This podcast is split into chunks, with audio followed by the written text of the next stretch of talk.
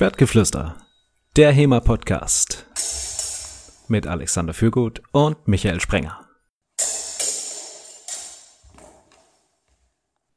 Heute reden wir über ein kleines Projekt von mir. Das klein müsst ihr euch mit Sternchen denken, so klein war das nicht, nämlich gar nicht vom Aufwand her. Und zwar den HEMA-Zensus, den zweiten inzwischen, der Ende 2021 durchgeführt wurde. Und wir wollten heute mal reinschauen in die Ergebnisse und ja, Michael kennt sie noch nicht. Ich schicke ihm quasi die Infografik, die dann auch veröffentlicht wird und dann können wir quasi ganz live seine Reaktionen mitnehmen, sozusagen. Ja, äh, das habe ich irgendwie den. Ja, ist das, da gibt es da, gibt's da so eine Fachbezeichnung, ähm, wenn man Leute dabei filmt, wie sie sich irgendwie Filme angucken oder, oder so, so Reaktionen, weißt du? People react to, genau.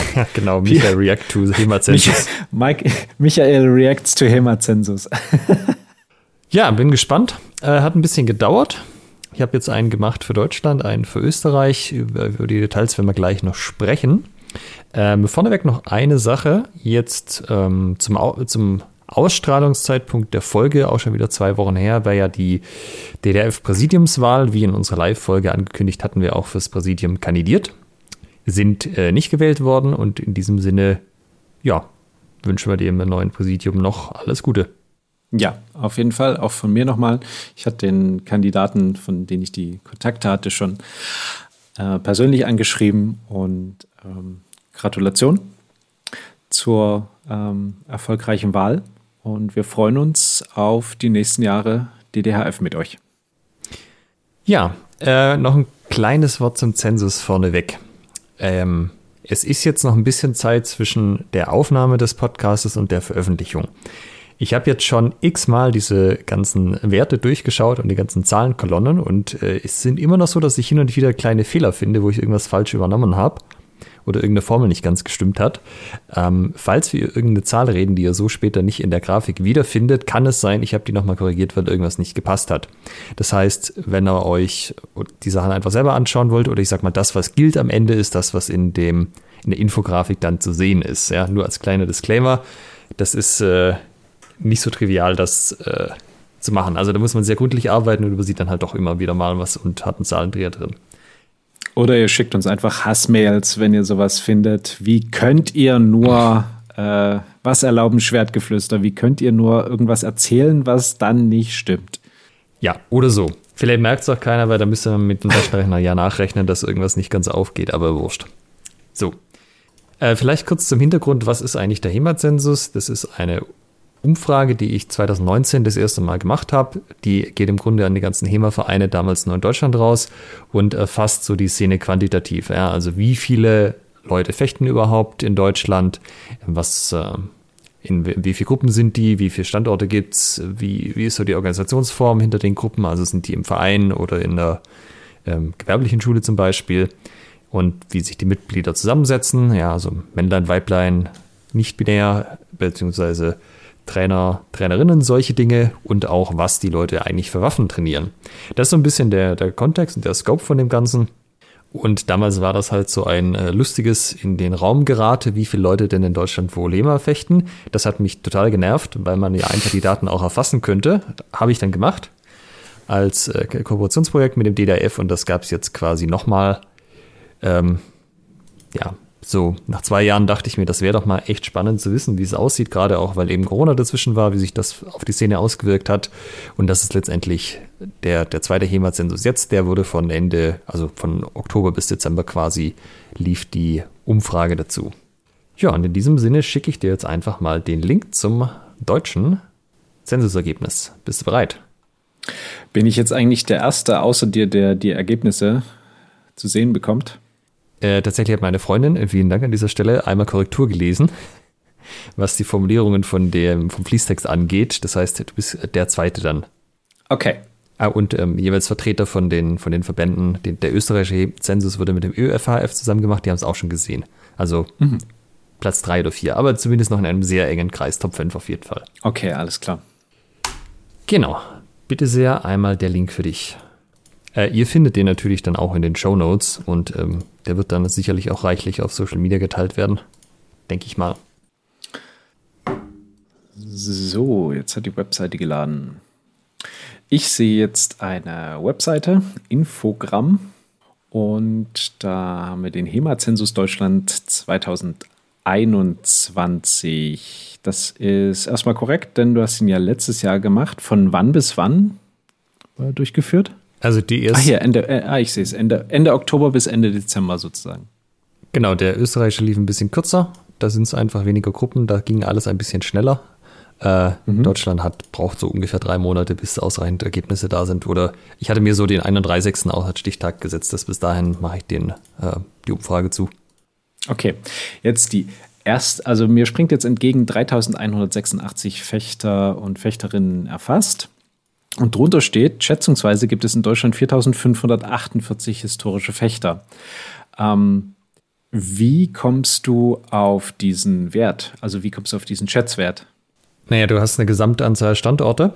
Also es sind 124 Standorte erfasst. Äh, ich komme laut meiner Liste auf 177. Das heißt, also du kannst einfach die Durchschnittsanzahl Personen auf Standort runterrechnen und das dann wieder auf die 177, die es insgesamt gibt, hochrechnen. Ah, okay.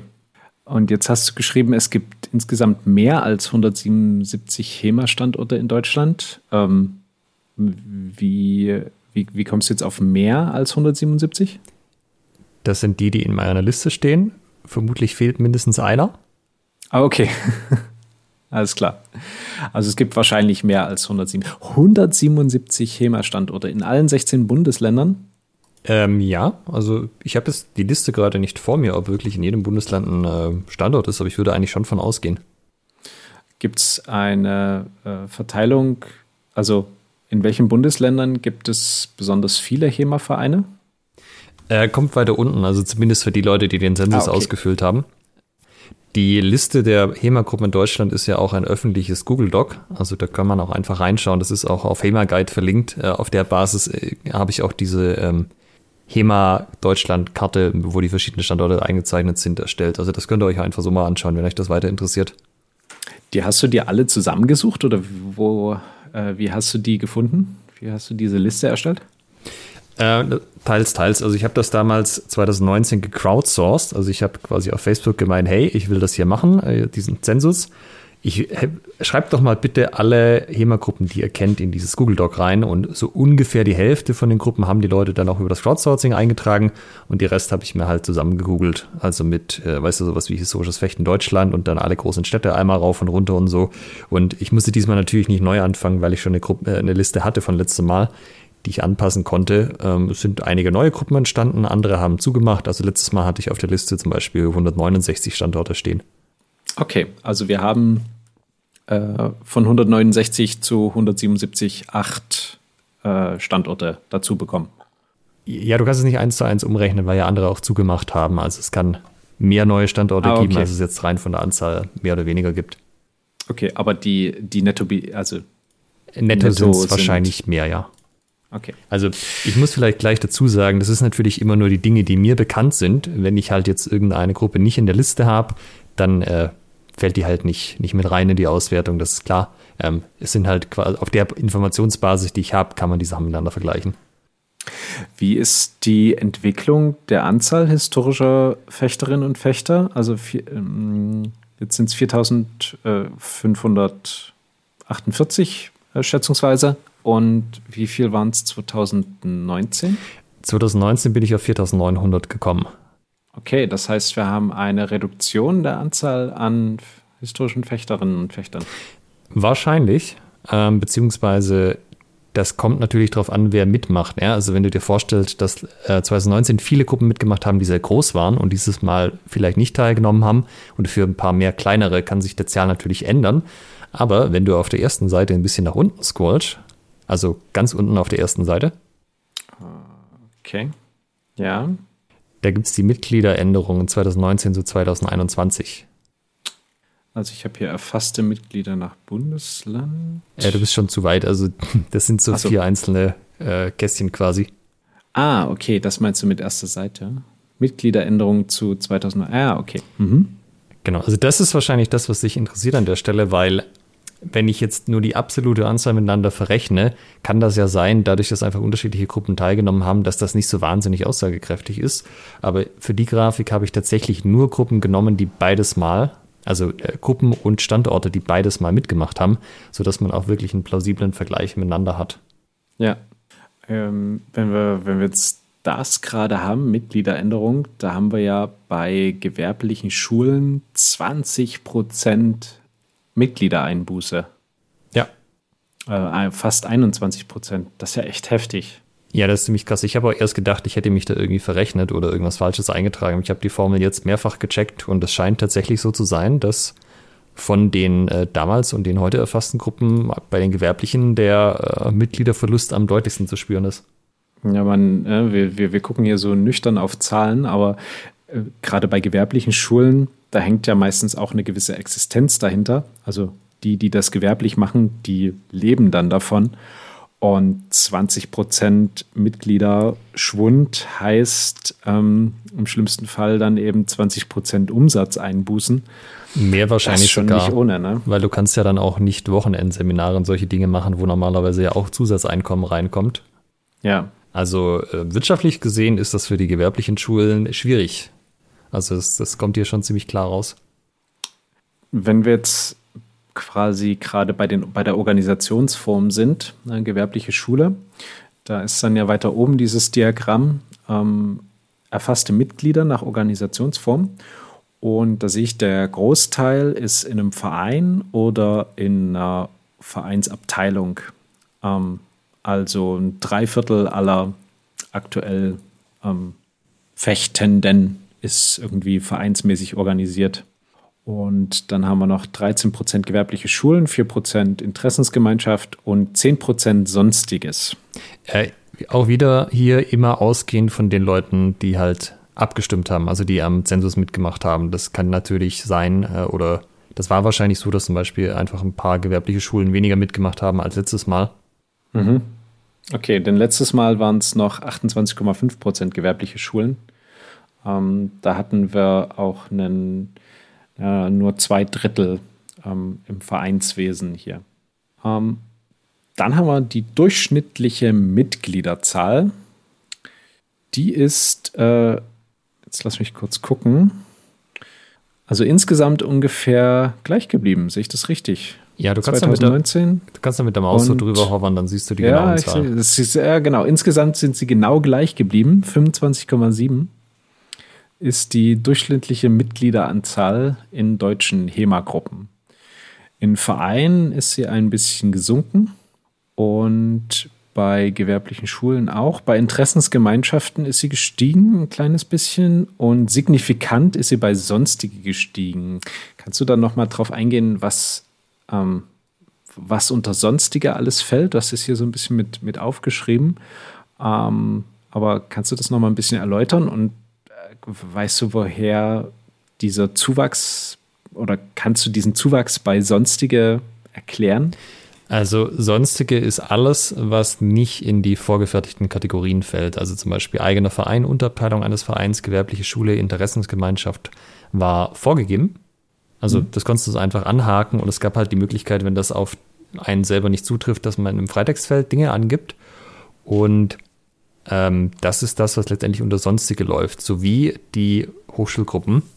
Ähm, die gibt es zwar als vorgefertigte Antwort, aber es soll nicht so sein, dass man so einfach zurückrechnen kann, wie groß eine einzelne Gruppe ist. Also nehmen wir mal an, es hätten jetzt irgendwie zwei Gruppen in einem Bundesland oder so mitgemacht. Wenn ich jetzt da reinschreibe, äh, keine Ahnung, Saarland oder so, zwei Gruppen, die haben insgesamt 120 Mitglieder und die eine Gruppe hat 20 Mitglieder, dann kann die sich halt einfach ausrechnen, dass die anderen dann 100 haben. Und ja. ähm, damit das nicht so einfach geht, äh, habe ich als Cut quasi mindestens drei Gruppen von einer Sorte oder pro Bundesland, damit es einzeln in Auswertungen auftaucht. Und das haben diesmal nur zwei Hochschulgruppen mitgemacht. Darum sind die mit bei äh, Sonstige drin. Mhm. Und 2019 waren die Hochschulgruppen separat, nee, waren sie nicht separat ausgewiesen. Ah, okay, doch, äh, sorry, ich habe. Ah, okay, ja, das ist äh, mit dem, in dem Diagramm vom 2021er Census ist es nicht mit drin, weil da sind die Hochschulgruppen generell raus. Aber ähm, 2019 waren die halt noch separat erfasst. Wobei, nee, ich erzähle ja Quatsch, die müssen auch bei den sonstigen mit dabei sein. Also sind Hochschulgruppen jetzt 2021 mit drin? Also 2021 ist unter Sonstiges alles, was nicht bei den anderen vier dabei ist, inklusive Hochschulgruppen. Okay, alles klar. Und 2019? Müssten sie auch dabei sein. Die Zahl kommt mir jetzt ein bisschen klein vor. Ich gucke das nachher nochmal nach, ob, das, ob ich das richtig übertragen habe, aber eigentlich müsste das so ja, falls ihr in das Diagramm guckt und denkt, ja, wieso, passt doch alles, ähm, dann hat Alex dann nochmal eine kleine Anpassung vorgenommen. Ja, also sonstige würde ich jetzt nicht so viel drauf geben, weil das einfach alle anderen sind, die sich nicht einordnen können. Zum Beispiel habe ich auch das Problem, äh, es gibt halt Gruppen, die sind zum Beispiel ein Verein unter der Hochschulgruppe. Und es ist die Frage, was machst du da jetzt? Also zählst du die jetzt sowohl von den Mitgliedern zu den Vereinen als auch zum Hochschulsport? Weil dann ja. würdest du ja Leute doppelt zählen. Ja. Und ja, ist ja bei uns auch so. Ne? Wir sind ja auch eine, wir sind eine Unterabteilung, also Fencing Club ist eine Unterabteilung des Dresdner Fechtclubs und also Abteilung Historisches Fechten. Und wir haben auch quasi innerhalb dieser Abteilung betreiben wir Hochschulsport. Ja, genau. Und ich habe das 2019 habe ich das dann quasi bei beidem gezählt, aber ich diesmal ist mir aufgefallen, eigentlich ist das Blödsinn. Und das ist zum Beispiel auch alles, was, was unter Sonstige läuft. Also so Mischformen, wo es nicht trennen kannst, ob es jetzt, wie viele Leute zum einen, wie viele zum anderen gehören. Mhm. Genau, also von daher, Sonstige ist nicht hundertprozentig vergleichbar zwischen den Jahren, aber die anderen ähm, vier sind es auf jeden Fall. Ja, ist klar. Dann kommen wir zu dem Punkt, den wir vorhin schon hier Mitgliederänderung 2019 zu 2021 eben den äh, stärksten, stärkste Einbußen bei den gewerblichen Schulen. Auch insgesamt eine kleine, kleine Einbuße von 2,5 Prozent, quasi über alles. Äh, sonstige sind ein bisschen gestiegen. Vereine und äh, Vereinsabteilungen sind auch ein bisschen gestiegen, also aber relativ unspektakulär. Und Interessensgemeinschaften sind gefallen, sozusagen in der Mitgliederanzahl. Liegt es daran, dass sich Interessensgemeinschaften dann in Vereine umgemünzt haben oder irgendwo aufgegangen sind? Also für die Statistik nicht, weil das ja nur die Gruppen vergleicht, die bei beiden Zensi mitgemacht haben. Also, äh, keine Ahnung, wenn jetzt der Fencing Club hätte 2019 mitgemacht, wäre eine Interessensgemeinschaft gewesen und 2021 und wäre jetzt 2021 ein ähm, also immer noch eine Interessensgemeinschaft, dann würde ich ja die zwei Zahlen miteinander vergleichen, zusammen mit ah, allen okay, anderen, die ja, verstehe. Genau, also ja, so dieses Cross-Dings ist da, also genau das soll da nicht passieren, weil sonst du, weil man sonst Äpfel mit Birnen natürlich vergleicht, wenn man nur auf die absoluten Zahlen ja. geht. Also du hast jetzt nur die, äh, was weiß ich, die Interessensgemeinschaft draufhauen. Ähm, Dittelsbach ähm, 2019 mit 2000, deren Mitglieder 2019 mit 2021 verglichen. Genau, und das über alle Interessensgemeinschaften hinweg, die bei beiden sich eingetragen haben. Wie hast du das gemacht, wenn neue Gruppen dazugekommen sind? Äh, tauchen die dann in dieser Mitgliederveränderung überhaupt auf? Also nee. auch in, ich meine jetzt zum Beispiel in der Gesamtzahl? Nee, nee, also die Änderung, das ist das, was unten mit dem Sternchen dran steht, das sind wirklich nur Daten, die es bei beiden gab. Ähm, bei den anderen Schaubildern sind die natürlich mit, mit dabei. Ähm, aber das meine mhm. ich, also du kannst jetzt nicht davon ausgehen, dass du sagst, die Hochrechnung sind irgendwie 300 Leute weniger. Davon ausgehen, dass auch die Gesamtanzahl halt um so viel gesunken ist, weil es können ja einfach unterschiedliche Gruppen mitgenommen gemacht haben, letztes Mal und dieses Mal, aber die Mitgliederänderung ist wirklich nur für Gruppen, die bei beiden mitgemacht haben. Und das ist, glaube ich, das, was für ähm, bereits existierende Gruppen, das ist, was, was die halt erlebt haben jetzt in Corona, nämlich einen leichten Einbruch im Mittel und einen starken Einbruch bei den gewerblichen Schulen. Und ja, beim Rest spielt es sich halt darauf ab, wer, wer mitgemacht hat und ja, ein paar neue Gruppen, die entstanden sind und alte, die nicht mehr existieren. Mhm. Dann kommen wir mal zum nächsten. Das sind die Mitglieder. Also die zum Beispiel die Zusammensetzung der Mitglieder. Da haben wir bei Vereinen und Unterabteilungen ähm, 80 beziehungsweise etwas mehr als 80 Prozent Männer, etwas weniger als 20 Prozent Frauen und etwas weniger als 1 Prozent nicht-binäre Fechtende.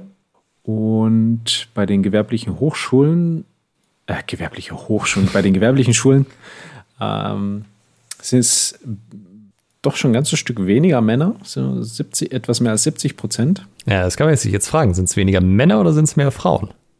Äh, Ja, okay. Ähm, es sind dafür ähm, 2% knapp nicht binär und ähm, 28% Frauen hier. Also ja, mehr, mehr Frauen auch, also ein deutlich höherer Frauenanteil. Ähm, quasi ein Drittel mehr als in Vereinen. Das ist ja spannend. Was machen da gewerbliche Schulen anders? Äh, warum, warum ziehen die mehr Frauen an? Ähm, kann man das, hast du eine, eine These? Mm, so ein bisschen. Also ich habe ja jetzt noch nie irgendwie länger mal in der gewerblichen Schule trainiert, aber man hat den Eindruck, dass die ähm, zum einen ein breiteres Angebot haben. Also sowas wie, wir haben halt einen eigenen Sparringstermin und dann gibt es halt andere Termine, wo andere Schwerpunkte sind. Und dass man da vielleicht eher was findet, was zu einem passt, als beim Verein, der halt zweimal oder vielleicht mal dreimal die Woche ein Training hat. Und das ist dann halt entweder passt mir das oder passt mir das nicht. Und ich könnte mir auch vorstellen, dass die, also die, die, ja, wie soll ich sagen, vielleicht die Betreuung einfach eine bessere ist, dadurch, dass die Leute halt äh, das beruflich machen und sich für manche Sachen vielleicht auch mehr Zeit nehmen können. Also ich erlebe das zumindest bei Anfängerinnen, dass die halt manchmal schon ein paar Vorbehalte haben, was so den, den Sport angeht. Und äh, da habe ich aber jetzt nicht so wahnsinnig viel Zeit, immer da quasi Einzelbetreuung dann zu machen. Das ist halt vielleicht in der gewerblichen Schule was anderes, aber kann auch sein, ich äh, rede hier Stuss zusammen und das stimmt überhaupt gar nicht, weil aus anderen Gründen ja, das auch nicht möglich ist. Man muss natürlich sagen, in Interessensgemeinschaften sind es auch nur äh, etwas mehr als 70 Prozent Männer und ähm, knapp 25 Prozent Frauen und äh, knapp 4 Prozent nicht binär. Ähm, da scheint es, die, die scheinen auch noch irgendwas anders zu machen als Vereine. Also Vereine sind anscheinend irgendwie abschreckend für Frauen, wenn ich jetzt hier diese Statistik glaube. Ja, das ist ja jetzt erstmal nur den Ist-Stand erfassen, die, die Interpretation davon. Äh, das wäre das, wo dann der Forscher sagt, da äh, ist noch weitere Forschung notwendig, um das rauszufinden. Es ist natürlich jetzt reine Spekulation, woher das kommt. Im Endeffekt ist es halt erstmal spannend zu sehen, dass es so ist. Und gerade wenn man jetzt ein Verein ist und sagt, ich hätte irgendwie ich fände es nicht schlecht, wenn wir ein paar mehr Damen hätten. Ähm, vielleicht wäre das ja mal dann eine Option, sich mit entsprechendem äh, gewerblichen Lehrer hinzusetzen und ihn zu fragen, wie er das eigentlich so macht und an die Sache rangeht. Mhm. Ich äh, muss dann übrigens gleich noch dazu sagen, das steht auch als Hinweis drunter, die äh, nicht-binären Mitglieder sind sehr wahrscheinlich untererfasst, weil dieses Formular, was ich da hatte, da konnte man in die ähm, Felder für, ähm, also nicht binäre Mitglieder zum Beispiel, nicht nur Zahlen eintragen, sondern auch Text. Und da habe ich sehr viel keine Ahnung, Fragezeichen, K.A. und so ein, ja, nee, das erfassen wir nicht mal drin gehabt. Also äh, auch viele so ein, hä, was soll nicht binär sein? äh, okay. Ja, also das war eine Anmerkung zum letzten Mal, weil letztes Mal hatte ich nur nach Männern und Frauen gefragt und klar, das ist ja heute bei Bewerbungen auch so, dass man quasi äh, nicht binär bzw. divers angeben kann. Das war aber scheinbar nicht gut genug erklärt von, äh, also in dem Formular, was eigentlich damit gemeint ist und was nicht. Das haben die Leute halt entweder nicht gecheckt oder das sind halt Daten, die sie von vornherein nicht erfassen. Ja, verstehe. Ähm, jetzt hast du noch eine Auswertung der, also das war jetzt quasi die Auswertung bezogen auf die Organisationsform, Vereine, Schulen, Interessensgemeinschaften, sonstige. Selbst sonstige haben einen höheren Anteil an Frauen. Also Verein ist anscheinend wirklich ähm, ja, eine Männerdomäne. Ähm, also würde ich aber bei, bei 80 Prozent Herren auch nicht sagen, weil es gibt Sportarten, da geht das eher an die 90 Prozent rein. Ja, okay. Ich meine im Vergleich zu, ähm, zu den anderen Formen. Ja, ist interessant das, auf jeden Fall. Jetzt hast du noch die Gesamtgeschlechterverteilung analysiert, Männer, Frauen, nicht binär, über, über alle sozusagen, alle äh, Mitglieder, Einzelmitglieder. Und wie ist da, jetzt haben wir rund 20 Prozent sind Frauen und 0,75 nicht binär. Ähm, Gibt es da bei, also letztes Mal hast du ja nur Männer und Frauen ähm, erfasst. Gibt es da eine Änderung oder ist das gleich geblieben? Ähm, lass mich kurz gucken. Also nicht-binär hatte ich letztes Mal nicht erfasst, aber dadurch, dass es jetzt halt auf 0,75 Prozent rauskommt, fällt das ja von den Prozenten her auch nicht so ins Gewicht. Aber die ähm, 20% Damen waren letztes Mal auch schon 20% Damen. Mhm. Also da hat sich über die verschiedenen Gruppen hinweg äh, scheinbar nichts, also im Mittel nichts geändert. Das sind immer noch 20%. Und jetzt haben wir noch Trainer äh, und Trainerinnen. Ähm, wie ist da das Verhältnis? Also wir haben hier von den insgesamt erfassten Mitgliedern sind rund 10,5 Prozent als Trainer äh, bzw. Trainerin tätig und davon sind 9,6 Prozent. Das ist ein bisschen, das ist hier gerade ein bisschen irreführend für mich. Ähm, von diesen 10,5 Prozent, davon sind 9,6 Prozent Männer. Das heißt, ähm, eigentlich also nicht die 10,5 Prozent als 100 Prozent, sondern äh, die 10,5 ja, okay. und vom, vom Gesamten sind 9,6 Prozent Männer und so. Okay, das heißt, wenn ich das jetzt hier mal kurz ins Verhältnis setze und sage, wir haben äh, 0,88 Prozent sind Frauen und das durch 10,5 ähm, dann sind wir bei 8 Prozent, 8,4 Prozent äh, Frauenanteil bei den Trainerinnen und Trainern. Gab es da eine Veränderung? Also es sind ein Prozent oder eineinhalb Prozent mehr Trainer insgesamt. Letztes Mal waren es neun. Äh, ich gucke gerade. Ah, das ist, glaube ich, auch was, was ich letztes Mal gar nicht erfasst habe. Das war auch ein User-Feedback vom letzten Mal. Ich habe nämlich letztes Mal nur gefragt, wie viele Leute, wie viele Trainer die Leute haben. Und ich dachte mir, wenn ich diesmal die anderen Sachen nach Geschlecht aufspalte, könnte ich das doch bei dem, beim Trainertum auch mal machen. Mhm. Also von daher kann ich dir nicht sagen. Ich kann nur sagen, dass es insgesamt ein paar mehr Trainer gibt als letztes Mal. Okay. Ähm, hast du erfasst, wie viele von diesen Trainern eine Ausbildung haben? Nee. nee. Okay. Nee, das waren nur die also, die sich Trainer nennen, irgendwie als Trainer bezeichnet werden in ihrer Gruppe. Ja, also es ist einfach so, die, was der HEMA-Zensus nicht versucht zu machen, ist auf äh, Qualifizierungen von Einzelpersonen runterzugehen oder auf Werte von Einzelpersonen, sondern das Ganze auf Gruppenebene zu erfassen. Also ah ja, okay. Deine Gruppe hat zum Beispiel Training an drei Standorten und kann halt sagen, wir haben 100 Mitglieder, davon sind 80 Männer, 20 Frauen, ein nicht binär. Und wenn du das jetzt auf Einzelmitglieder runterbrechen wolltest, müsstest du das anders angehen, weil dann müsstest du tatsächlich an die Einzelmitglieder rankommen. Und dann bräuchtest du halt, mhm. wenn du 2000 Leute erfassen willst, 2000 Leute, die diesen Fragebogen ausfüllen. Und ich sag mal, es ist so schon ziemlich viel Aufwand, die von den 177 einen ausreichend, oder was heißt ausreichend groß, aber einen großen Anteil dazu zu kriegen, diesen Fragebogen auszufüllen. Und da sind wir ja eben bei unter 200 Leuten, die das eintragen müssen. Wenn du das auf Einzelpersonenbasis machst, müsstest du da ein bisschen anders rangehen und würdest auch wahrscheinlich andere Sachen auswerten. Ja, okay, verstehe. ähm, ja, gut, okay. Du könntest natürlich fragen, äh, wie viele Trainer habt ihr und wie viele haben davon einen, eine Ausbildung, ähm, irgendwas? Könnte man machen, ja, aber ist nicht das Ziel des Ganzen. Okay. Ähm, es ist halt letztendlich ist das ja alles Definitionssache von den Gruppen selber. Wenn die sagen, das ist bei uns jemand, der ist Trainer oder Trainerin, dann ist das so. Weil du gerade noch mal das Ziel des Hemazensus angesprochen hast, beziehungsweise dass das nicht das Ziel ist. Ähm, du hast es ja vorhin schon gesagt, ne, was die Motivation war.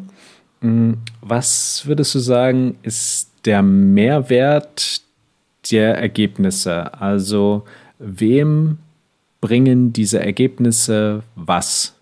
Also zum einen finde ich sie einfach sehr interessant und das ist, glaube ich, schon auch was, was, also das habe ich letztes Mal auch gemerkt, das hat die Leute auch interessiert. Ähm, rein praktisch ist es natürlich für den DDRF interessant, weil man redet ja für so eine DOSB-Mitgliedschaft immer davon, ähm, dass man da irgendwie 10.000 Mitglieder braucht und wenn es halt keine 10.000 historischen Fechter gibt, geschweige denn, dass die im DDRF wären, dann ist das halt nicht der Weg, den man irgendwie gehen kann. Ähm, Davon abgesehen aber natürlich auch, wenn man jetzt gemerkt hätte, zum Beispiel HEMA hat irgendwie 20% Wachstumsquote pro Jahr oder 10%. Das ist jetzt nicht so, wahrscheinlich auch wegen Corona. Ich denke nämlich, vorher ist die Szene insgesamt gewachsen von daher zu Jahr. Da kannst du dir dann halt auch so ein bisschen ausrechnen, wenn das jetzt nicht abflacht, wann sind wir, also wo sind wir in fünf Jahren, wo sind wir vielleicht in zehn Jahren. Mhm. Und das ist natürlich auch von strategischer Bedeutung für natürlich auch sowas wie einen Dachverband, aber natürlich auch Hersteller von Fechtausrüstung. Also wenn du zum Beispiel denkst, hm, so, ich könnte hier schon irgendwas für den HEMA-Markt machen, aber lohnt sich das überhaupt? Und dann weißt du halt, hey, das sind jetzt schon knappe 5000 Leute oder so, die das in Deutschland machen. Dann ja. ähm, kann man vielleicht auch noch in andere Länder verkaufen und das ist dick am Wachsen. Dann ist das markttechnisch halt was anderes, als wenn das so äh, mal 100 Leute auf dem Dorf irgendwo sind, sage ich mal. Okay, aber das dick am Wachsen, das können wir gerade noch nicht so richtig beurteilen von ähm, den, dem einen zum anderen HEMA-Zensus. Hm, wenn du den Zensus alleine nimmst, nicht, weil es ist zurückgegangen. Aber du musst natürlich bedenken, das ist in Corona bei allen Sportarten oder ja. also nicht von allen habe ich es nicht gelesen, aber von vielen. Und je nach Sportart bist du da im Bereich 15, 20, 25 Prozent Mitgliederverluste. Ja. Und HEMA hat insgesamt so zweieinhalb Prozent Mitglieder verloren. Mhm. Jetzt kannst du dir davon ausgehen, hm, oder das wäre zumindest meine Spekulation, dass in dem Rahmen, in dem andere Sportarten Mitglieder verloren haben, dass das eine Größenordnung sein könnte, in der HEMA normalerweise Mitglieder dazu gewinnt oder also ja. neue Vereine Und jetzt bei Null rauskommt, ja, verstehe. Genau, dass jetzt bei Null rauskommt. Also klar. Oh, heiße These. Äh, wenn man natürlich 20 bis 25, das wären 20 bis 25 Prozent Wachstum sozusagen. Vielleicht. Also man müsste natürlich mehr Daten erfassen, wenn man das jetzt irgendwie jedes Jahr machen würde und das würde man schon zehn Jahre machen, könnte man sehr gut so eine Wachstumskurve rauslesen. Ist halt jetzt nicht so, aber trotzdem, wenn wir auf mehr oder weniger Null rauskommen und andere Sportarten im Vergleich massiv einbrechen, dann denke ich, kann man das schon, also zumindest so Pi mal Daumen, in, in eine Wachstumsrate von HEMA umrechnen. Oder sind einfach äh, treuere Mitglieder im HEMA-Bereich. Ja, das kann auch sein. Also zumindest war das mein Eindruck die letzten Jahre, dass die Szene halt stetig gewachsen ist, was man halt auch daran merkt, dass halt neue Gruppen entstehen in einem größeren Tempo als alte Gruppen geschlossen werden. Ja. Jetzt haben wir, du hast den Dachverband gerade schon angesprochen, DDRF, Fechterinnen und Fechter nach DDHF-Mitgliedschaft. Und da sehen wir, äh, 1970 sind DDRF oder sind Mitglieder einer DDHF-Mitgliedsgruppe, so muss man es ja formulieren. Der DDHF hat ja keine Einzelmitglieder, sondern nur ähm, können ja nur Gruppen äh, Mitglied werden. Genau, die dann wiederum um, auch am Zensus mitgemacht haben. Haben natürlich auch nicht alle DDRF-Gruppen mitgemacht. Ja. Und ähm, hast du dann bei den, hast du hier auch hochgerechnet, dann auf alle DDHF-Gruppen von denen, die mitgemacht haben? Äh, nee, habe ich tatsächlich nicht gemacht. Ah, okay. Das heißt, die Mitglieder, die wir hier sehen, sind nur die Mitglieder der DDHF-Gruppen, die am HEMA-Zensus teilgenommen haben. Genau, das Einzige, was ich wirklich hochrechne, ah, ja. ist in diesem Einleitungssatz, wie viele es schätzungsweise gibt. Alle anderen Daten sind das, was drin steht, weil Hochrechnungen ist natürlich immer bisschen schwierig. Zum Beispiel könntest du ja hergehen und könntest sagen, okay, die Gruppen, die es nicht mitgemacht haben, was haben die denn für Organisationsformen? Ja, ist das was Gewerbliches? Ist das ein Verein, was auch immer? Und du könntest die äh, Hochrechnung ja noch ein bisschen genauer aufstellen, wenn du halt nicht die Gesamtanzahl auf die Vereine hochrechnest, also die durchschnittliche Anzahl über alle Organisationsformen, sondern dass du sagst, okay, jetzt gibt es davon noch äh, zehn Schulen, dann äh, sage ich, die Schulen haben so und so viele durchschnittliche Mitglieder und ich rechne das nochmal ein bisschen genauer hoch, aber es sind natürlich trotzdem alles Hochrechnungen und Schätzwerte. Ähm, ja, das kann man mal machen, weil es interessant ist, aber das, was hier wirklich ausgewertet ist, ist das, was ich auch an Daten habe, weil die sind belastbar. Das ist nämlich das, was wirklich auch dann von den Leuten ausgefüllt wurde. Okay. Ähm, das heißt, wir haben hier 1970 ähm, Einzelmitglieder äh, in DDHF-Gruppen, in die DDHF-Gruppen, die am Zensus teilgenommen haben und 1216 äh, Mitglieder in Nicht-DDHF-Mitgliedsgruppen, sodass wir auf einen Anteil von 1970. Steht unten im Text, das sind 62 Prozent. Ach so. Ah ja, ich sehe es. 61,8.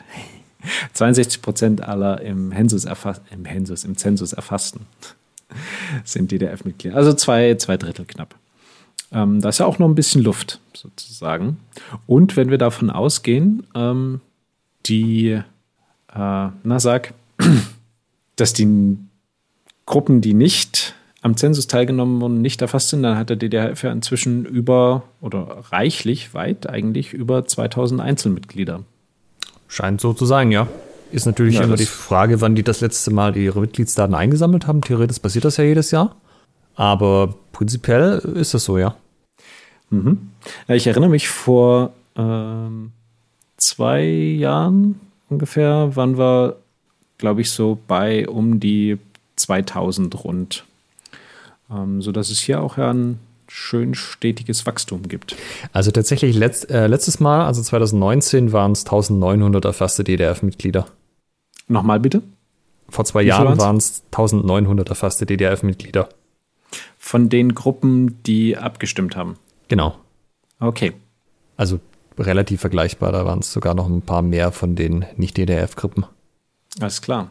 Dann sehen wir hier äh, Vereine, die, da, da ist das Verhältnis so, dass ähm, sehr viele der Vereine in den, oder viele Mitglieder von Vereinen ähm, im, im DDHF sind sozusagen. Da haben wir 1225 und nur 217 sind Vereine, die nicht im DDRF sind. Äh, Personen. Ja, äh, Einzelmitglieder. Oh Gott. Ja, ja sorry, äh, das ist einfach ein bisschen. Man, man, muss immer lesen, auf welcher Basis die Auswertung ist. Das äh, habe ich keinen besseren Weg gefunden, das zu machen, weil du kannst ja nach Mitgliedern auswerten oder nach Standort. Ja. Und das sind jetzt tatsächlich auf Mitglieder runtergebrochen, weil es kann ja sein, du hast fünf Standorte, die haben aber zehn Mitglieder insgesamt und ein Standort, der hat halt 100. Ja. Genau, darum macht das, glaube ich, mehr Sinn, das auf der Stelle äh, auf Mitgliedsbasis zu vergleichen. Bei gewerblichen Schulen, Interessensgemeinschaften und sonstigen, da sieht es dann anders aus. Da sind es mehr, die nicht im DDRF sind. Ähm, bei also sonstige und Interessensgemeinschaften, da sind fast, fast keine im DDRF, also so na, im, im, im Verhältnis gesehen. Und bei den gewerblichen Schulen, äh, was haben wir hier so für ein Verhältnis? Ich glaube so also deutlich mehr als die Hälfte ist da nicht im DDHF, also bezogen auf die Mitgliedsmenge. Hast du eine These, warum DDHF für gewerbliche Schulen nicht so sexy zu sein scheint? Hm, eigentlich nicht. Also da müsste man mit den Schulleitern entsprechend mal quatschen. Ähm, ich habe eine These, warum es für die Hochschulgruppen nicht so relevant ist, die ja bei den sonstigen mit dabei sind, weil du hast natürlich sehr große Fluktuationen bei den Mitgliedern so machst du zwei Semester lang einen Kurs, sind am Anfang irgendwie 50 Leute da, dann beim nächsten Termin sind es noch 30. Und äh, ich glaube, das ist vielleicht ein bisschen schwierig, das alles mit den Formalismen. Äh, ja. Das könnte ich mir ist, vorstellen, aber bei den anderen weiß ich es nicht. Ist bei uns genauso. Also unsere Hochschulgruppe äh, ist ja, das sind ja immer einzelne Kurse und die Leute da äh, werden nicht beim DDHF registriert, sondern eben nur die Mitglieder, die wirklich Vereinsmitglieder und dann Abteilungs, in der Abteilung sind. Genau, und es gibt ja Gruppen, die sind reine Hochschulgruppen. Also die haben gar keine, also die haben jetzt nicht noch einen Verein mit dranhängen oder so. Und äh, ja, ich glaube, das wäre ein bisschen schwierig für die, sich mhm. in dieses System einzufinden. Dann kommen wir mal zum eigentlich relevanten Teil, nämlich Waffen. Und äh, die, die Königin ist natürlich wieder ganz oben das lange Schwert sehe ich hier groß und fett mit äh, am, am, meisten, am beliebtesten. Ähm, hier steht jetzt immer noch eine Zahl dahinter. Kannst du was dazu erklären, wenn man über die, über die Waffen so drüber geht, so Mouse over? Sehe ich bei langes Schwert jetzt hier nur 112 und bei langes Messer eine 54. Was bedeutet das? Ah ja, sehr gut. Da muss ich noch in die Überschrift ergänzen. Äh, das sind Standorte. Ah ja, also an 112 Standorten in Deutschland wird langes Schwert gefochten. Ja, Vielleicht erkläre ich das mit den Standorten auch noch mal kurz. Ähm, es gibt Themagruppen. Du hast, die haben eine gemeinsame Organisationsform. Ja, sie sind zum Beispiel ein Verein, aber haben halt Training an fünf Standorten. Und es sind ja nicht fünf eigene Vereine, sondern eben ein großer Verein. Gleichzeitig gibt es aber auch HEMA-Gruppen, die gleich heißen, aber die jeweils einzelne Vereine sind an verschiedenen Standorten. Und dann ist dann immer so ein bisschen die Frage, wie man das irgendwie zusammenfasst, weil wenn man nach Gruppen geht, ja, also keine Ahnung, wenn ich jetzt Ox mit Indes vergleiche, wo Ox halt ein Verein ist mit vielen Standorten und in des halt mehrere Standorte, die alle irgendwie eigen sind, dann kommt da ziemlicher Schmarrn raus. Und was ich mache, ist, dass ich das auf Standort runterbreche. Also wenn man halt eben an vier Standorten, also zum Beispiel in vier Städten jetzt Training gibt, da sind das halt vier Standorte, unabhängig davon, ob das jetzt äh, quasi alles unter dem gemeinsamen Banner läuft, eigener Verein oder eigene Schule oder ob das jetzt alles einzelne Dinge sind. Ähm, das ist meiner Meinung nach das, wie man es am besten miteinander vergleichen kann. Ah, verstehe. Jetzt haben wir hier Häufigkeit der Waffen, 90% langes Schwert, the one and only.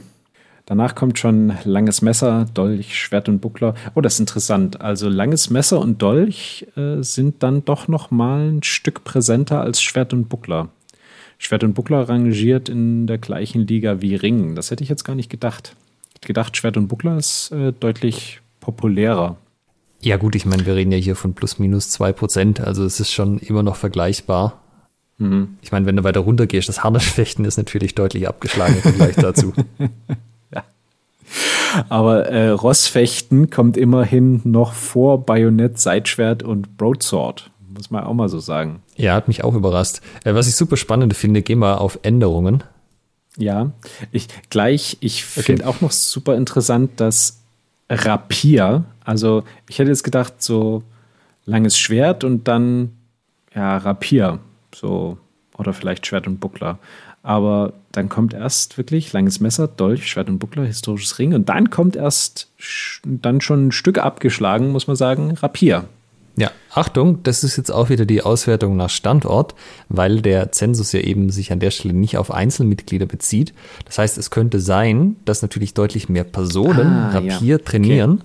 Wenn weil, du jetzt einen riesen Standort hast, der Rapier macht, ähm, dann wird er trotzdem nur als einer gezählt. Genau. Und ah, halt okay. fünf Standorte, wo drei Leute jeweils Rapier machen halt als fünf. Ähm, das heißt, man kann da auch nicht so hundertprozentig das auf die einzelnen Mitglieder umrechnen, sondern es gibt dir halt an, wie viele Standorte eben sich überhaupt mit der bestimmten Waffe beschäftigen. Es kann aber durchaus sein, dass eben zum Beispiel die Rapierszene größer ist als die Dolchszene, obwohl insgesamt weniger Standorte Rapier trainieren, weil Dolch könnte was sein, das macht man halt mal so ein bisschen mit nebenher und Rapier ist aber vielleicht was, wo man sich drauf spezialisiert und wo man eigene Kurse für hat. Ja, also ja. Ist natürlich Spekulation jetzt, das geben die Daten nicht her, aber das ist, ähm, könnte halt sein.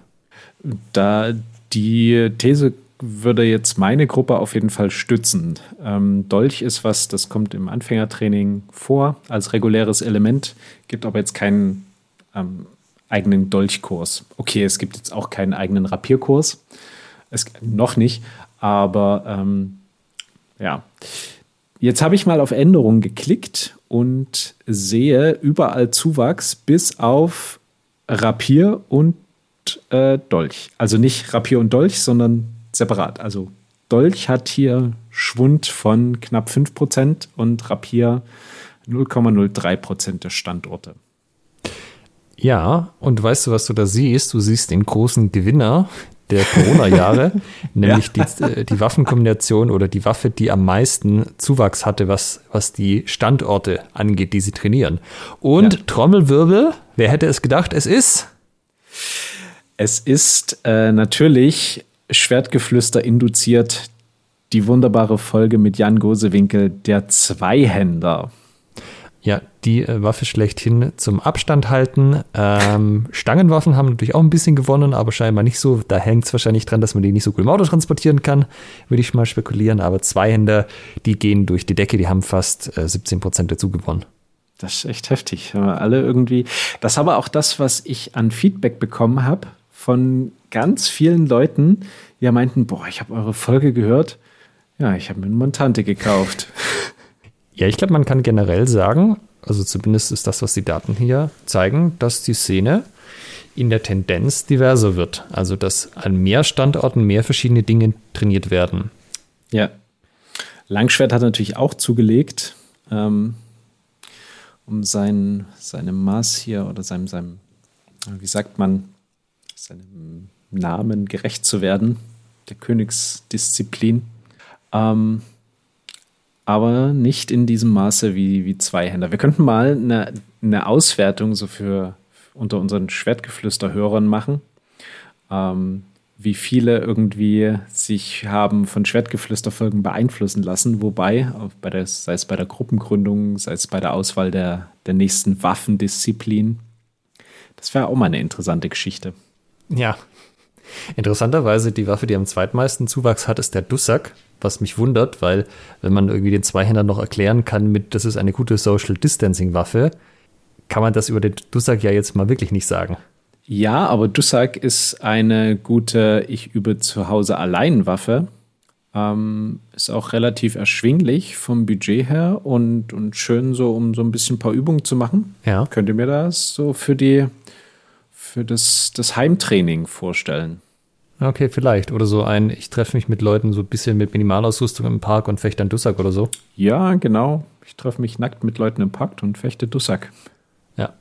Äh, hier ist natürlich auch so, man kann jetzt nicht zwingend, bloß weil die Zahl irgendwie hoch oder runter geht, sagen, dass es über die ganze Szene wirklich so ist, sondern das sind halt die Vergleiche der Antworten 19 und 21. Also zum Beispiel kann es auch einfach sein, Harnischwächten haben damals äh, einfach keine Gruppen mitgemacht, die das gemacht haben und diesmal schon, weil wir so viele Harnischwächter bei unserem Podcast hatten. Das ist natürlich auch immer möglich. Aber ich sage mal, zumindest bei den großen Zahlen, also wo der Anteil einfach sehr hoch ist, ist das, denke ich, schon, also erfasst das die Szene wahrscheinlich schon ziemlich gut. Ja. So, Langschwert bewegt sich halt irgendwo im 90%-Bereich. Jetzt äh, hast du darunter noch die Waffenhäufigkeit nach DDHF-Mitgliedschaft aufgeschlüsselt. Mhm. Ähm, also, um das mal zu erklären, äh, sind jetzt verschiedene Balkendiagramme. Und der Gesamtbalken endet bei der Prozentzahl, ähm, die die jeweilige Waffendisziplin ausmacht. Also nehmen wir langes Schwert, 90 Prozent der Standorte fechten langes Schwert. Das heißt, die Gesamtlänge des Balkens ist ähm, 90 Prozent. Habe ich das jetzt hier richtig wiedergegeben? Ja. Okay. Und dann ist dieser Balken unterteilt eben in DDRF, Anteil DDRF-Mitglieder oder äh, Nichtmitglieder. Und dem DDRF wird ja gerne mal vorgeworfen, der Langschwertverband zu sein. Und diese Grafik sagt jetzt mal ganz, ganz klar, was das für ein Bullshit ist. Denn ähm, der äh, bei, bei DDRF-Mitgliedern im Verhältnis, Verhältnis ähm, sind die anderen Waffen deutlich populärer als bei Nichtmitgliedern. Also sozusagen bei Nicht-DDHF-Mitgliedern ist das Langschwert die ja, fast so ähm, im, im, Anteil beliebteste Geschichte. Und ähm, bei allen anderen Waffendisziplinen hat man einen, einen überwiegenden Anteil an DDHF-Mitgliedern, die das äh, haben allen voran Rossfechten und Seitschwert, das machen nur DDHF-Mitglieder. Ja, tatsächlich war das auch eine, ein Wunsch von jemand, äh, der, glaube ich, tatsächlich aufgrund von eben so einer Facebook-Diskussion, wo du sie gerade nennst, das wissen wollte. Ähm, und ja, also das ist durchaus so, dass viele von den Waffengattungen halt auch im DDR vertreten sind und das jetzt nicht nur so ein langschwertfokussierter Verband ist. Ja. Äh, man muss aber natürlich wieder dazu sagen, dass es auch wieder auf Basis von den Gruppen, die natürlich mitgemacht haben. Ähm, es wäre möglich, dadurch, dass das ja auch eine DDRF-Kooperation ist, dass DDHF-Gruppen sowie DDRF-nahe Gruppen oder halt Gruppen, die den DDRF an sich zumindest okay finden, eher mitmachen als Gruppen, die den DDRF voll blöd finden. Ja, mhm. das kann natürlich das Ganze ein bisschen verzerren, ja, wenn man es also wenn jetzt irgendwie alle mitmachen würden, die den DWF blöd finden, würde das vielleicht ein bisschen anders aussehen. Ich weiß zumindest von der einen oder anderen Gruppe, dass die aus genau dem Grund nicht mitmachen. Oder wurde mir zumindest aus zweiter Hand gesagt. Ähm, ja, auf der anderen Seite haben natürlich aber auch nicht alle DLF-Mitgliedsgruppen mitgemacht. Von daher auch hier natürlich wieder äh, bisschen Spekulation, wie, ob, wie sich das auswirken würde. Aber zumindest von dem, was man an Daten hat, kann man sagen, der DDF ist ja durchaus divers aufgestellt. Mhm. Apropos divers aufgestellt, kommen wir mal zu den Bundesländern.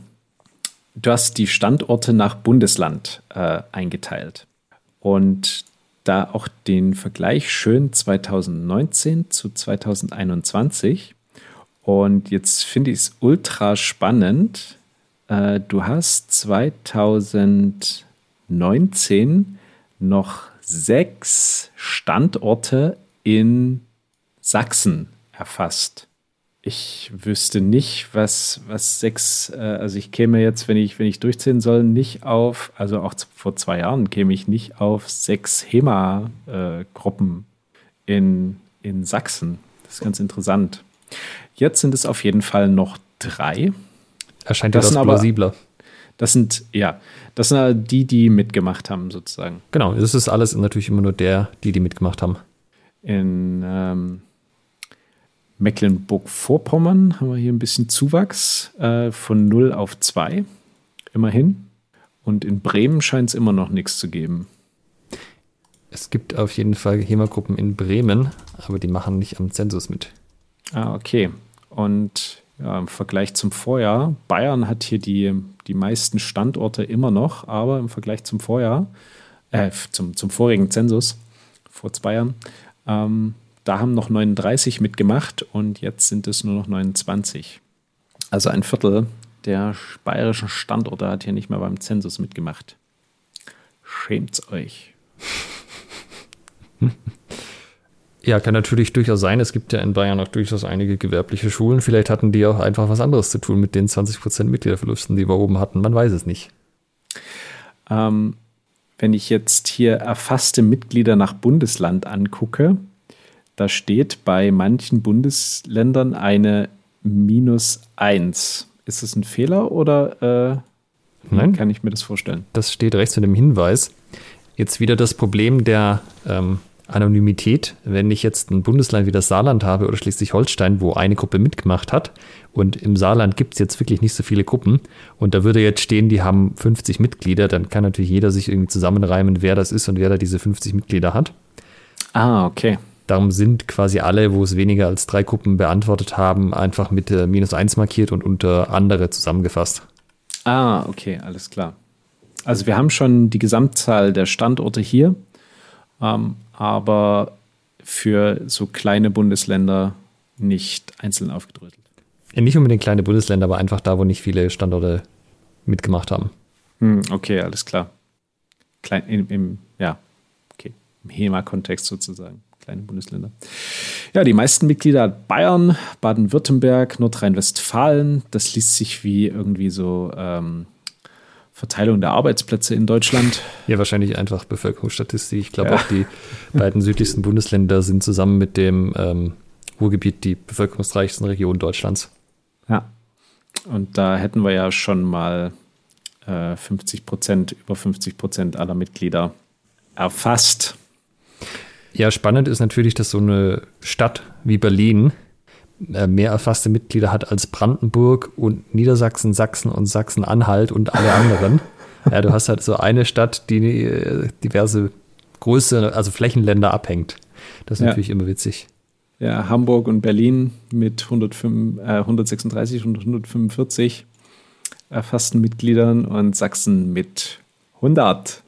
Ähm, und dann sind wir schon am Ende und da kommen noch die Top 10 Waffenstandorte. Also hier kann man gucken, an welche Disziplin wird in welchem Bundesland am meisten gefochten. Das ist auch eine voll interessante Grafik. Genau, je größer der Knubbel, desto an mehr Standorten wird das da gefochten. Je kleiner der Knubbel bzw. nicht vorhanden, wird das da nicht gemacht. Mhm.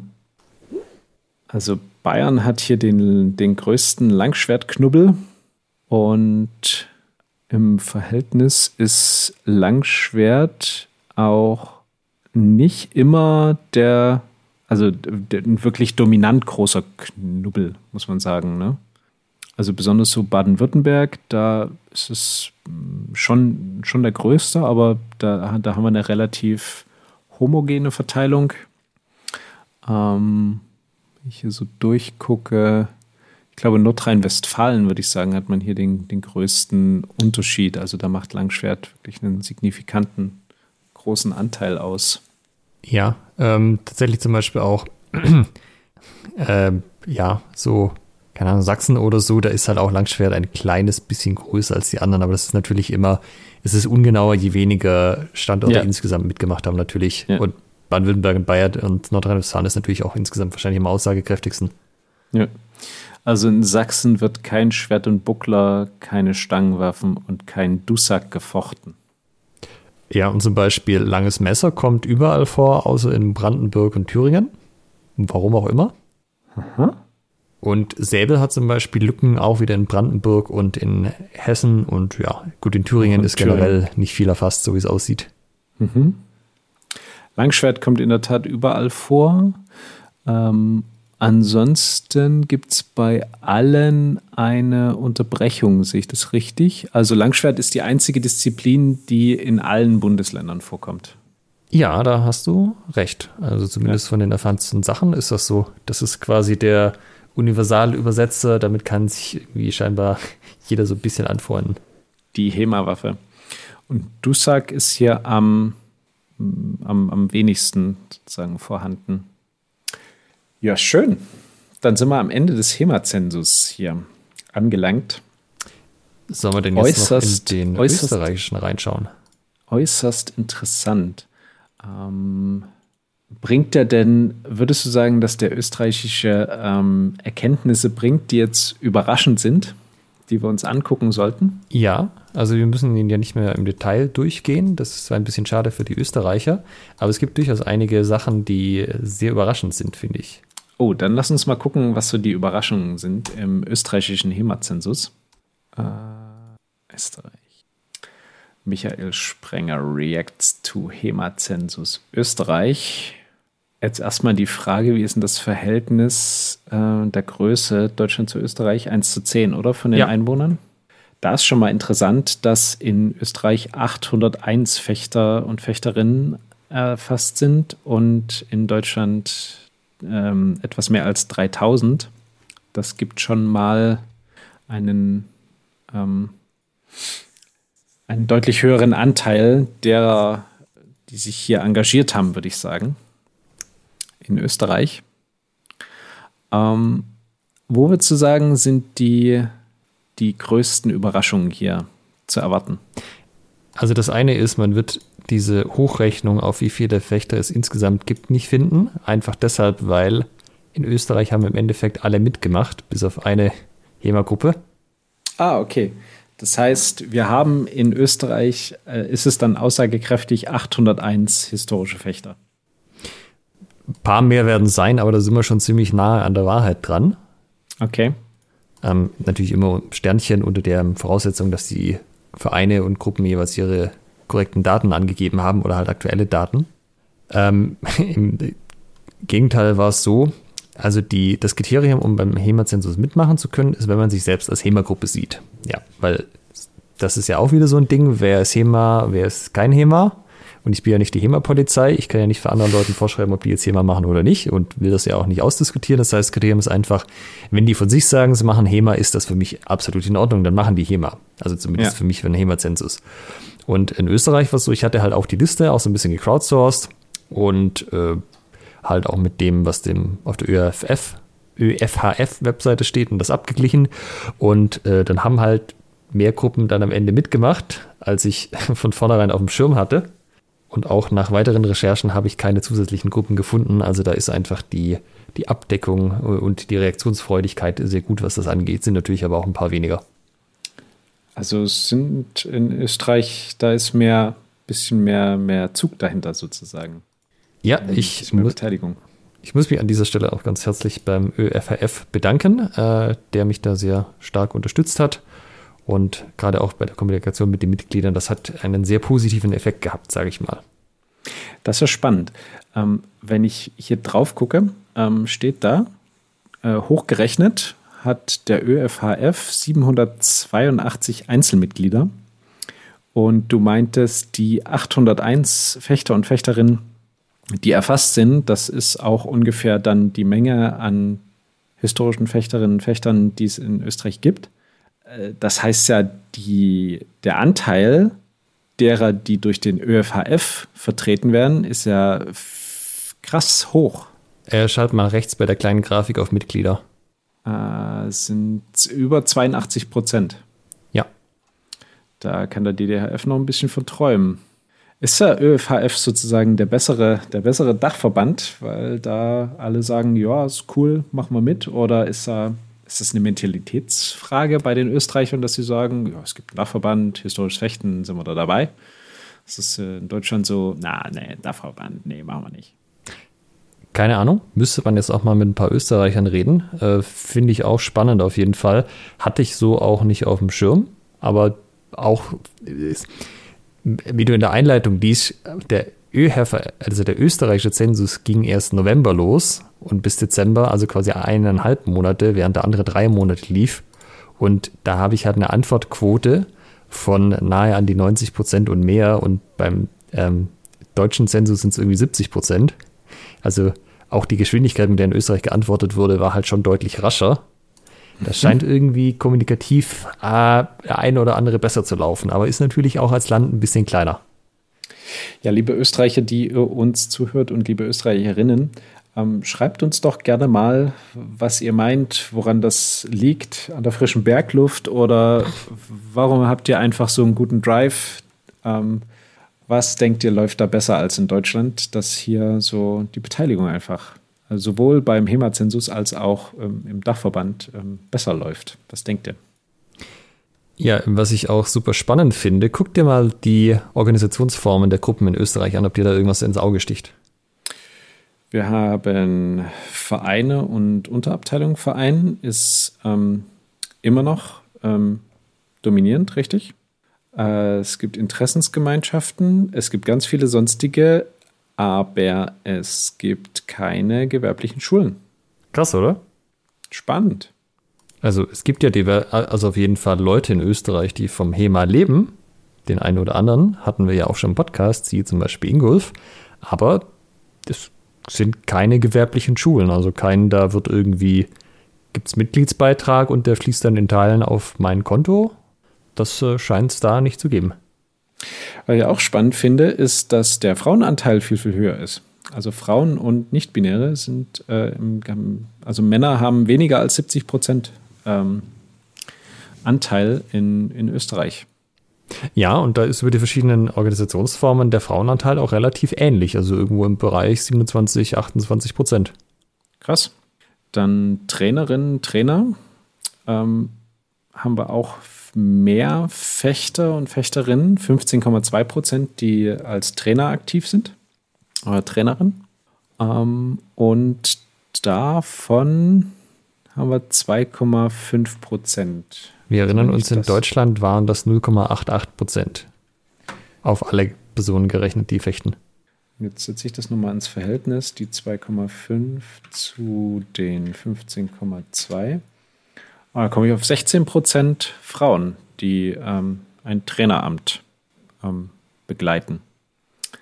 Waffendisziplin haben wir nach wie vor das lange Schwert als auch hier das Nonplusultra. Ja, die Wolke ist halt nicht so umfangreich. Klar, es gibt insgesamt weniger Standorte, dann kann also gibt es halt auch insgesamt ein bisschen weniger von diesen äh, Exoten, wo halt irgendwie nur ein, zwei, drei Standorte mal was machen. Ja. Und es wird deutlich, äh, also im Verhältnis, ähm, wird nicht so gern langes Messer gefochten. Also langes Messer ist hier erst auf Platz 1, 2, 3, 4, 5. Also schon ein bisschen abgeschlagen hinter langes Schwert, Dolch, Schwert und Buckler, Stangenwaffen. Ja, Dolch auch wieder voll viel dabei. Das überrascht mich jedes Mal. Also es hat mich 2019 schon überrascht, weil ich habe Dolch nie als sowas wahrgenommen, was so viele Leute machen.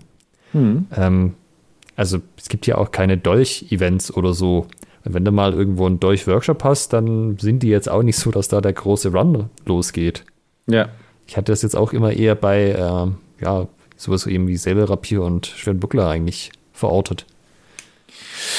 Nee, Dolch ist halt, also ich finde es so in der Grundausbildung ein super geiles Ding, um so ein bisschen Dynamik reinzubringen und vor allen Dingen diesen, diesen Zug nach vorn, dass du halt die Waffe schnell irgendwie beseitigen. Also du, du musst halt richtig Gas geben, wenn da irgendwie so ein Dolch im Spiel ist.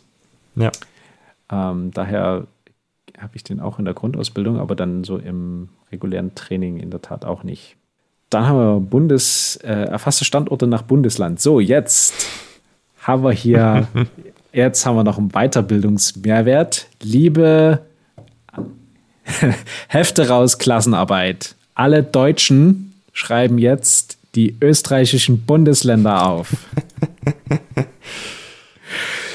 es sind ähm, neun Stück, das können wir an dieser Stelle schon verraten. Ja.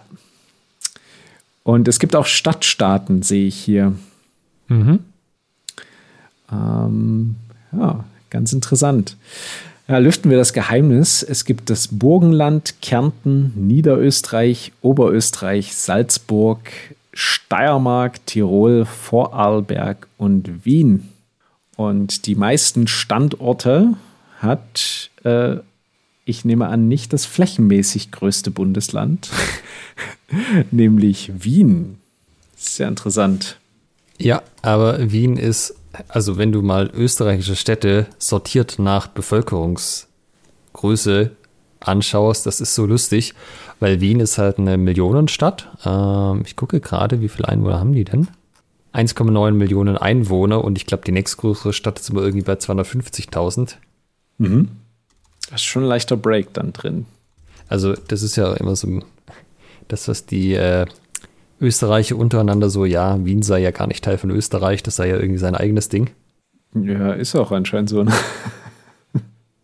Ja, genau. Wien hat 1,5 Millionen Einwohner hier nach dieser Liste, beziehungsweise 1, ah, hier, das ist der aktuelle Eintrag, 1,9 Millionen Stand 2021. Und die nächstgrößere Stadt in Österreich ist dann Graz mit knapp 290.000. Also. Oh, krass. Und ab da wird es dann halt sukzessive kleiner. Linz irgendwie 200.000, Salzburg 150.000 und so. Also dieses, diese Aufteilung von wo die Leute da wohnen und wie Wien da ins Gewicht fällt im Vergleich zu den anderen ist schon ganz schön gewaltig. Okay, da sind natürlich 13 Standorte auch entsprechend gerechtfertigt. Äh, haben wir schon mit Vertretern von allen 13 Standorten gesprochen im Podcast? Nee, ne? Da muss ein bisschen was nachholen hier. Ja, wenn du alle anderen zusammenrechnest, die jetzt hier erfasst worden sind, ähm, das sind dann, glaube ich, 21, wenn ich mich jetzt nicht verzählt habe, auf 13 Standorte in Wien. Ja, also Wien hat ein Drittel weniger Standorte als ganz Rest Österreich zusammen. Krass. Also ja, fra fragt man sich, warum sie über, überhaupt immer Events außerhalb von Wien machen. Spannend, ja, auf jeden Fall. Ja, weil in den anderen gibt es eigentlich in Des Wien. Ja. ja oder? Ja. Ne? An dieser Stelle einen herzlichen Gruß an Simon Rieger und Thomas Hofer. Die den Standort betreuen. Spannend. Also, das hätte ich jetzt nicht gedacht. Ich hätte hier eine Verteilung ähnlich wie in Deutschland erwartet. Österreich ist immer wieder eine Überraschung. Oder in diesem Fall ja die, die österreichischen Fechterinnen und Fechter, die historischen. Hast du jetzt auch noch einen für die Schweiz? Nee. Ich habe okay. das, das, auch das war wieder ein Wunsch nach dem letzten Zensus, dass Leute gesagt haben, hey, das wäre doch irgendwie cool, das auch für Österreich zu machen. Und ja, in der Schweiz heißt ja theoretisch auch noch sowas wie eine Sprachbarriere, hätte ich es übersetzen müssen, dachte ich mir, probiere das jetzt mal, wie viel Mehraufwand das ist, auf Österreich zu erweitern. Und erstaunlicherweise gar nicht so viel, dadurch, dass der ÖFH, ÖFHF in ähm, Personalunion von Andreas Klingelmeier da so, so hilfreich war und das alles so schnell ging, war es tatsächlich deutlich weniger Arbeit im Vergleich als Deutschland. Klar, auch wieder hier, es sind insgesamt weniger Daten, insgesamt weniger Leute, mit denen man irgendwie Kontakt aufnehmen muss. Aber so, ja, Österreich könnte ich auch jedes Jahr machen, Deutschland wäre dann doch ein bisschen viel Arbeit. Hm, okay. Ja, das wäre jetzt die spannende Frage. Wann gibt es den nächsten HEMA-Zensus? Ich bin jetzt schon super gespannt. Eigentlich 2022 würde mich direkt schon interessieren. Ja, äh, dafür ist es dann doch zu viel Arbeit. Da braucht man immer ein Jahr dazwischen, bis man vergessen hat, wie viel Aufwand das dann doch war.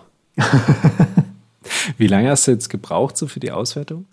Also du kannst rechnen, dass es ungefähr genauso aufwendig ist, die Leute dazu zu kriegen, tatsächlich auch sich einzutragen, wie dann hinterher die Formeln und so weiter zu machen und das in ein Schaubild umzuwandeln. Also drei Monate? Ja, es ging im November los mit dem Anschreiben. Das heißt November, Dezember, Januar, Februar, äh, nee, Oktober ging es los. Oktober, November, Dezember, Januar, Februar. Kannst du im Endeffekt rechnen, fünf Monate. Natürlich nicht durchgehend, aber halt schon zumindest an den Wochenenden durchaus auch mal ein bisschen mehr Zeit. Ja, verstehe. Coole Sache. An dieser Stelle vielen Dank dafür, Alexander. Bitte sehr. Äh, noch, ich, noch ich mache das jetzt hier mal stellvertretend für die gesamte deutsche HEMA-Gemeinde. Solltet ihr euch dem äh, Dank nicht anschließen, dann könnte das, ist das kein Problem. Könnte er immer noch auswandern. ja, auch noch ganz lustig. Ich dachte mir dann so, ja, also dieses, ich würde das gerne runterbrechen halt, Männer, Frauen und so weiter. Aber nach Stadt wäre irgendwie also nach Bundesland wäre blöd, weil du hast ja jede Menge Bundesländer, wo jeweils nur einer drin ist und wenn ich die alle unter sonstige zusammenfasse, hast du auch keine Aussage mehr. Ja. Und dann habe ich mal geguckt, ob es nicht sowas gibt, wo man Österreich in Regionen einteilt, ja. Wir erinnern uns, Deutschland ist nicht so einfach, da ist sich keiner einig, wo Norddeutschland eigentlich anfängt. Ja, das ist richtig. Es gibt nämlich dann noch Mitteldeutschland dazwischen. Genau, aber die Hannoveraner sagen, die sind auf keinen Fall Norddeutschland. Hamburger, ja, wenn man beide Augen zudrückt, vielleicht gerade noch so. Eigentlich geht es ja erst an der Grenze zu Dänemark los. In Österreich gibt es aber einen Standard, der kommt von der EU und der teilt Österreich in drei Regionen ein, die ungefähr, also vergleichbar groß sind. Jetzt nicht auf die Millionen hin oder her, aber halt nicht irgendwie eine Million gegen 15 Millionen Einwohner. Und dieser wunderbare Standard heißt NATS-AT. Mhm. Äh, und er teilt Österreich nämlich in drei Regionen ein: Ostösterreich, Südösterreich und Westösterreich. Und ich habe dann auch mal auf Facebook nachgefragt. Die Österreicher haben sich sehr darüber amüsiert und irgendwann hat dann auch mal jemand eine tatsächliche Antwort gegeben, dass das so an sich schon okay sei. Man es auch anders machen könnte, aber prinzipiell wäre das in Ordnung, von daher habe ich es jetzt zugelassen. Okay. Nuts at. Geil. Weil da sieht man halt auch ganz schön, dass diese Oberösterreich-Region, wo Wien drin ist, natürlich auch hier wieder, obwohl ja die drei Bereiche an sich vergleichbar sein sollten, äh, natürlich was Mitglieder insgesamt angeht, halt deutlich vor den anderen liegt. Ja. Auf der anderen Seite ist es natürlich auch wieder krass, dass du Ostösterreich hast, wo eben Burgenland, Niederösterreich und Wien drin ist. Und es sind insgesamt 450 erfasste Fechterinnen wenn man ja. weiß, dass es in München natürlich mehr gibt. Also, ja, du kannst mehr als 450, nicht, ja. Genau, du kannst natürlich nicht eins zu eins vergleichen, weil München als Stadt natürlich auch wieder größer ist. Ich weiß gar nicht, wie viele Einwohner hat München. Ich guck mal kurz. Äh, München, München, München. Ah, nee, hat auch 1,5 Millionen Einwohner, dann mit Großraum wahrscheinlich auch so knappe zwei. Ja, das ist sogar vergleichbar. Aber dann, ja, ist schon interessant, weil halt München einfach nochmal viel mehr HEMA hat, weil es da irgendwie zig Gruppen gibt und auch sehr viel große. Also, obwohl jetzt Österreich im Verhältnis zu Deutschland schon mehr historische Fechter hat, ähm, also als man nach dieser 10 zu 1 Verhältnis vermuten würde, scheinen sie ja immer noch Potenzial nach oben zu haben. Mhm. Ja, Österreich ist ja, also ich merke so ein Land mit, mit Potenzial, die das auch, äh, wo die, die Fechterinnen und Fechter das auch ähm, ausleben und hier so richtig dahinterher sind. Gefällt mir gut. Macht weiter so. Jetzt sind wir am Ende des HEMA-Zensus und ähm, damit auch so am Ende des Podcasts. Was verschafft dir die meiste Freude bei der Erstellung und Auswertung des HEMA-Zensus? Hm, die meiste Freude? Ja, wenn du sagst, boah, darauf habe ich mich gefreut, den, bei dem, bei dem HEMA-Zensus das zu machen, das zu wissen, das zu, auszuwerten. Ähm, wo, was ist da der, der Punkt, der dich da am meisten kitzelt? Also ich finde es einfach spannend, Daten zu haben. Also wie vorher ja schon erwähnt, mich nervt das tierisch, wenn Leute super emotional darüber diskutieren, wie viele historische Fechter es in Deutschland gibt, aber jeder erfindet Zahlen, die auf keinerlei Basis stehen. Und da finde ich das viel besser, wenn man tatsächlich auch irgendwas hat, ähm, auf das man sich auch berufen kann. Und ich habe jetzt halt seit dem letzten HEMA-Zensus, obwohl ja Corona dazwischen war, auf den Events auch immer wieder gehört, wie sich Leute darüber unterhalten haben. Ja, so ein, ja, wir wissen ja, es gibt ungefähr so und so viele Gruppen oder ja, ähm, es gibt ja scheinbar irgendwie zwölf Standorte, die selber trainieren, da könnte man sich ja mal vernetzen und so.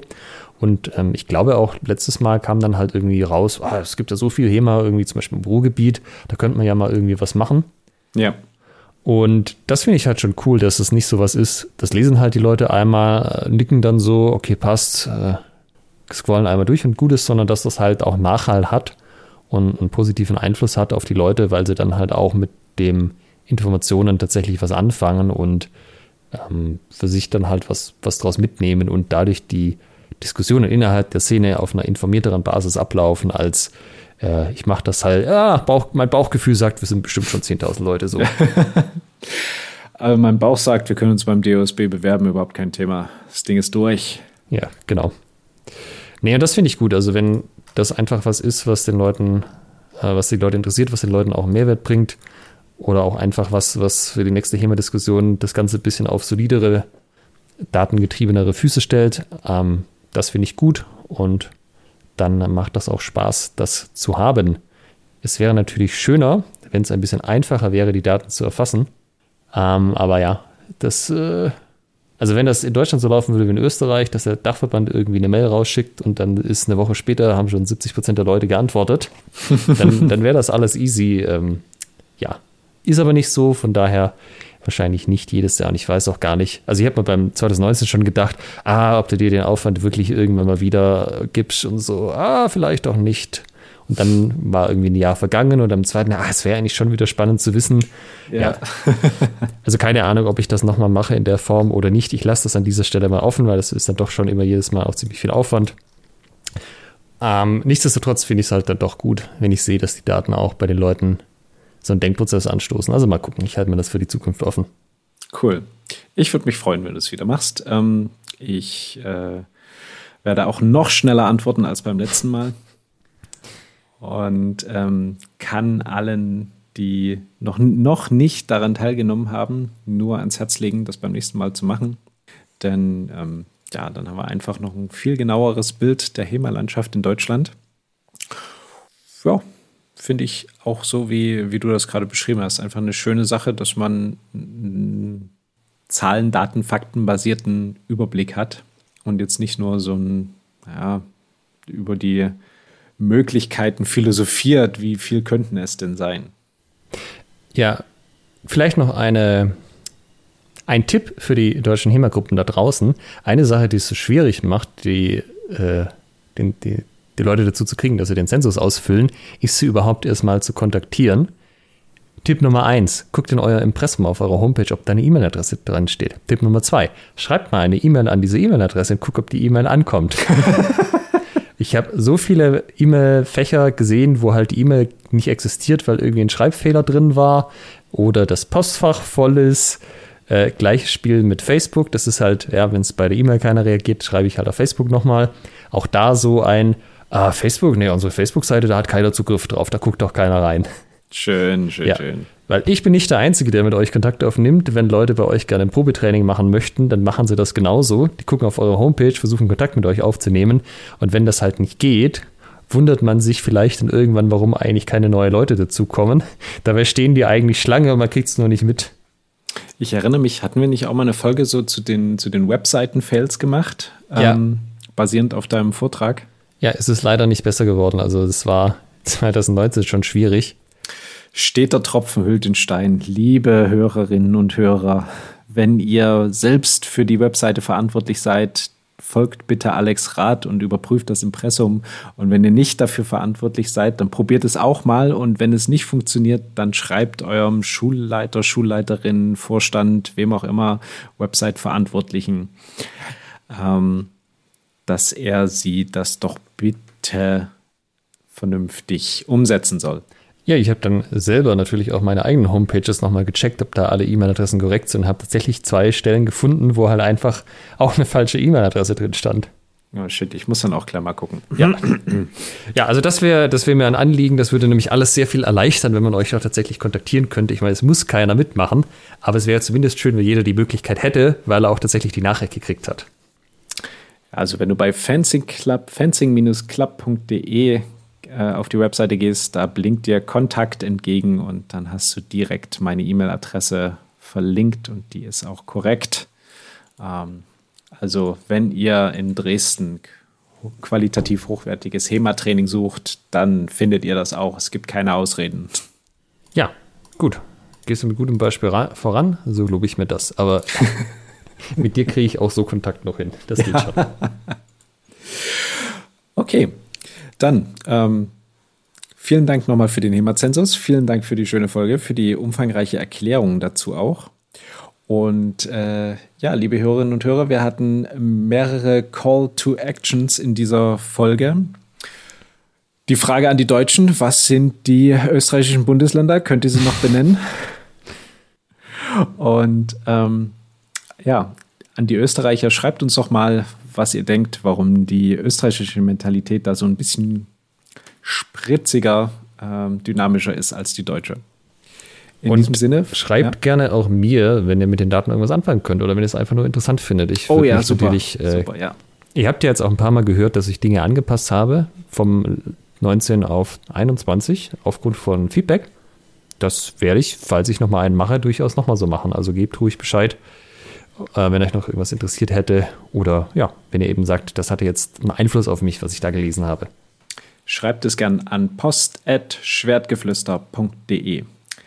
In diesem Sinne verabschieden wir uns bis in 14 Tagen. Macht's gut. Tschüss. Ciao. Halt bitte noch nicht weglaufen. Ihr könnt diesen Podcast nämlich noch unterstützen. Wenn es euch gefällt, dann tut uns einen Gefallen, gebt uns ein Like auf Facebook oder bei Instagram oder bewertet diesen Podcast bei iTunes und unterstützt uns auch gerne auf patreon.com slash schwertgeflüster, Schwertgeflüster mit UE und empfehlt diesen Podcast euren Freunden und Feinden weiter.